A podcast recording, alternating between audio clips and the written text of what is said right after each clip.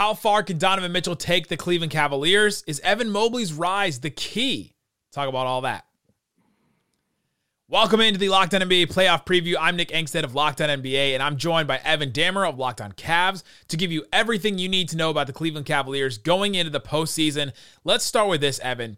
What's the biggest on court story for the Cavs this year? On the court, it has to be one, how does Donovan Mitchell look in his first uh, foray in the playoffs of the Cavs? Just because he is such a dominant playoff threat, but more more than anything, I think it's just how young and inexperienced the rest of this Cavs roster is, and JB Bickerstaff as a head coach heading into the postseason. And it's going to be fair to question: Do they crumble under the pressure like they did last year in the play-in tournament, or do things kind of expand a little bit and they look more comfortable and kind of act like they belong since they want to really prove the notion that they're one of the top dogs in the Eastern Conference. And maybe they don't win the title this year, but at least they're coming. Let's talk about that rotation around Donovan Mitchell. He gets added to the team to a team that already had Darius Garland, Evan Mobley, uh, Jarrett Allen. What's the playoff rotation? Give me like the starting lineup, couple of players that, that you expect to play off the bench, and is there anyone on the bubble that may be in or out due to injury or um, just because we're not sure if JB Bickerstaff's going to play him?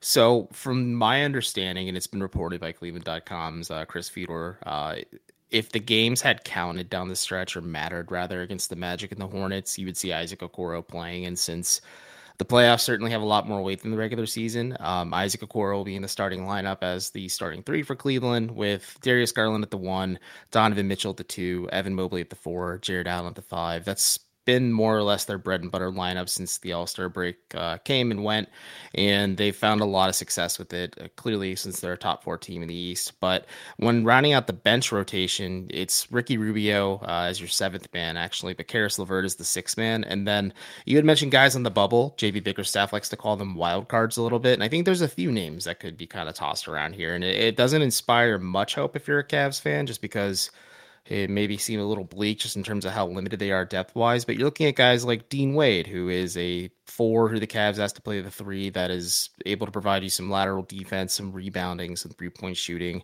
Uh, Lamar Stevens, who can't provide you much three point shooting ability. He busts his butt on defense every single possession, is comfortable defending one through four and maybe five at times as well. And then Cedi Osman, who is more of a gunner off the bench. I think he's just not very great defensively. Um, but he is probably their most consistent, not consistent, but reliable three point threat off the bench. And then I think a name that's worth throwing into the ring now is Danny Green, who's played really well uh, over the last three or so games for Cleveland. He's starting to look a little bit better physically. I think he could be a, a more reliable option if Osman's getting picked apart on defense. But you're going to see a lot of the starting five, especially that core four of Mitchell, Garland, Mobley, and Allen playing together on the court. And then you're probably going to see Caris LeVert maybe getting more minutes um, than Isaac Okoro because the Cavs more often than not close games with that core four and Caris LeVert on the floor because it gives you a nice mix and match of playmaking and scoring on offense from every level. And then defensively, you just have that two headed monster in Mobley and Allen just to kind of cover up any of the mistakes the uh, other three have. What are the biggest strengths and weaknesses for this Cavs team? Basically, how have they won games this season and how have they lost games in general? Uh, the biggest strength for this Cavs team, it's their defense. They're the number one defensive team in the NBA. Um, offensively, they're a lot better. I think, I mean, understandably, adding Donovan Mitchell makes things a lot better for you. And they're seventh in net rating in that regard, just be, or second in net rating, excuse me, and seventh in offensive rating overall after adding Mitchell and as the season wraps up. But it's going to be predicated on their defense. JB Bickerstaff is always a defensive first coach. He always finds ways to scheme things up creatively. Uh, there's times where we've seen him do a lot of out of the box stuff, like starting three bigs last season with Markkanen, Mobley, and Allen. Or you see this year, like, hey, Evan Mobley, we know you're only in the second year in the league, but you're a defensive player of the year candidate at this point. Go out there and defend Jimmy Butler in isolation. Mm. Or maybe you defend guys just like that are more wingier, stretchier players that Mobley just looks sound and comfortable defending. So the Cavs' biggest strength is their defense. I think a lot of it is predicated and maybe catalyzed by Evan Mobley just being so comfortable being a multifaceted defender in his second year and just also so good at being comfortable in his second year. And then obviously having Jarrett Allen is just like that extra option as a backline defender helps a lot too. And then on the inverse of things, it's become a bit more of a strength. But the Cavs have found that they do have younger legs, but they are really good at getting out in transition and playing faster. And I think a lot of that helps with Donovan Mitchell wanting to up the pace. You have Isaac Okoro, who's comfortable as a streaker. Darius Garland is comfortable acting as more of the uh, lightning to Donovan Mitchell's thunder on offense. And I think they are set up nicely to function well, especially in the half court and when offenses slow down in the playoffs. And that that's going to be a strength of theirs. But the weakness is they are not the best at defending three pointers. Uh, there's a lot of recency bias, especially against the Knicks when Julius Randle, I believe, had a career best in terms of three point shooting against Cleveland this year. And they kind of get shredded on the perimeter. Or, as I said, Isaac Okoro is still dealing with an injury and he may not be 100% come playoff time, and especially when they play New York in the first round. The point of attack defense from Okoro may not quite be there. And that's one of Cleveland's other biggest weaknesses. For as talented as Evan Mobley is, you can't him, ask him to do every single thing at once on the court. That's unrealistic, especially if you don't want to gas him out for a long run. And teams with smaller, faster guards could pick apart Cleveland a little bit. You saw it when they played the Boston Celtics this year, and it was Derrick White of all people taking advantage of like Cedi Osman or Ricky Rubio in isolation or just on one-on-one matchups. Or more recently, when Isaac Okoro was out against the Knicks, you saw Jalen Brunson have a career best game and maybe gave Donovan Mitchell some PTSD from the playoffs last year. So we'll we'll see how it goes. But I think those are some of Cleveland's bigger weaknesses. But they're starting to find a little bit of that balance on offense and defense where they have the capability to win on both ends of the floor. It's just a, maybe that youth and inexperience and maybe the moment being so big kind of captivates them a little bit and they can see themselves behind and that's just a, maybe another not major issue but a, a, small one that's worth noting that when cleveland sometimes falls behind they have a hard time climbing back into a game and they mount an effort to try and make it competitive but they just don't have enough gas in the tank to push themselves over the edge because they have to expend all that energy clawing back into a game where they just weren't looking like themselves or maybe played down to an opponent and they find themselves in like a 20 point hole all of a sudden Evan Mobley's the story on Evan Mobley has been interesting this season. His numbers are slightly up across the board, but not really. He hasn't taken this huge leap statistically, but it seems like he has taken a big leap. What has gone into that, and is he the key? Is is him being a potential defensive player of the year player? Is that the key for the the Cavs to play against this first series against the Knicks, and then possibly going further than that?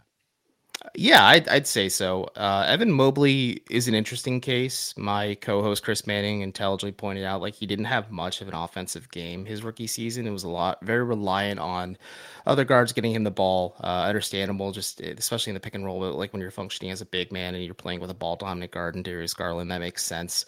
Um, and there was a little bit of a concern like okay uh, heading into this year before the Cavs acquired Donovan Mitchell they really needed Mobley to make, make like a dramatic leap. And I think the luxury of adding Donovan Mitchell to this team is like you said the counting stats aren't jumping off the page clearly, but there's just so many small things Mobley does, and they allowed like they as in the Cavs allowed him to grow at his own rate and pace that you're starting to see the two way impact where it, it's always been on defense. As I mentioned before, he was the catalyst for Cleveland turning things around and being one of the best defensive teams in the league. To now, like he's comfortable defending every spot on the floor. He really doesn't shy away from the challenge or the competition when it comes to it, and I think he made that immediate impact for Cleveland and that's what has him in the defensive player of the year conversation um, at this point in the season. And it's just continuing to get better and better. And then in offensively, you're seeing the uh, the playmaking in terms of whether he's acting as a ball handler the pick and roll, or acting as an offensive hub in the high post, or he's shooting more three pointers now, which is kind of exciting to watch him do, or he's just acting as just like a smart cerebral player where he can just kind of be this offensive hub and he's riding a lot of momentum where if you look at the dichotomy of the big four uh, for the Cavs, Jarrett, Jarrett Allen is fourth. Evan Mobley could be three or two, depending on how you feel about Darius Garland. And Donovan Mitchell is a pretty clear one at this point. But if Mobley just continues to ride this wave of just this positive growth that he's been showcasing over the last couple months, like he could easily be in the conversation to be Cleveland's best or second best player during the postseason and heading into the next year. And I, we, you mentioned at the top how far can Donovan Mitchell take this team? I think there is going to be a point in the postseason where we're going to say, okay, how far can Evan Mobley take this team? Just because of his, especially just because of his defensive impact, but also what the little things he does in offense that counting stats don't quite track.